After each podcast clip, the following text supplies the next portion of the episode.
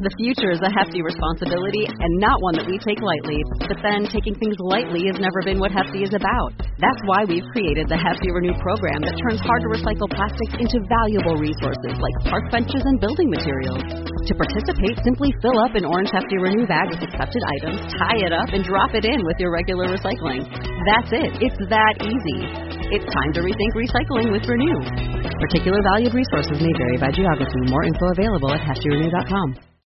The Green Industry Podcast is designed for lawn care and landscape professionals looking to grow their business, improve their craft, and help their families achieve their goals and dreams. Your host, Paul Jameson, has over a decade of hands on experience. His lawn care company serves many of Atlanta's pro athletes and entertainers. He also has major market experience as a radio air personality. This combination helps him provide a dynamic, informative, and fun podcast. The Green Industry Podcast also showcases interviews with movers and shakers in the industry. and learn how a Paul Jameson thinks, learn how a Julio thinks. You can get Caleb Allman on here and say, Caleb, what do you think about making investments into new equipment or should you buy used? This is the square footage. This is my rate. This is my price. This is my rate. This is the size of your yard, and this is this is all the whys of why I'm at this price. Cut that grass and make that cash. He told me to look out and picture our future together and all that sappy stuff.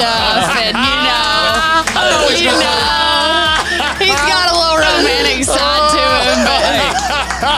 this was about lawn care. it's turning into like the notebook or something.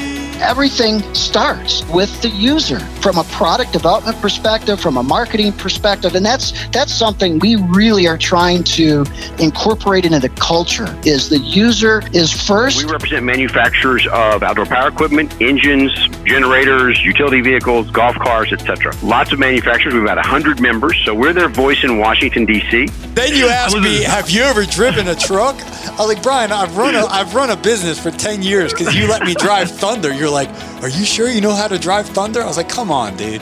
It's a it's a big ass truck though, you know what I mean? Yeah, So but I- you know, gas was on the you know. right, brake was on the left. And Brian came in and he just held my hand and he's like, Look, we're going to do it. We're going to figure it out. It's going to be okay.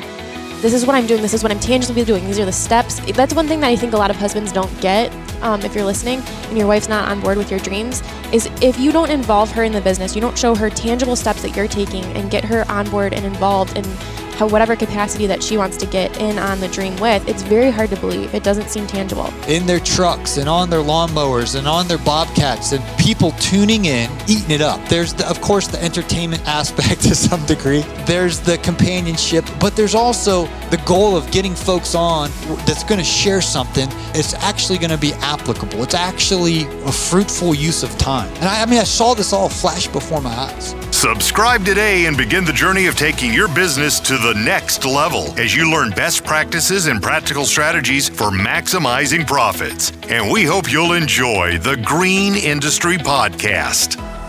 I've heard that one before. Checks in the mail. Yeah, right.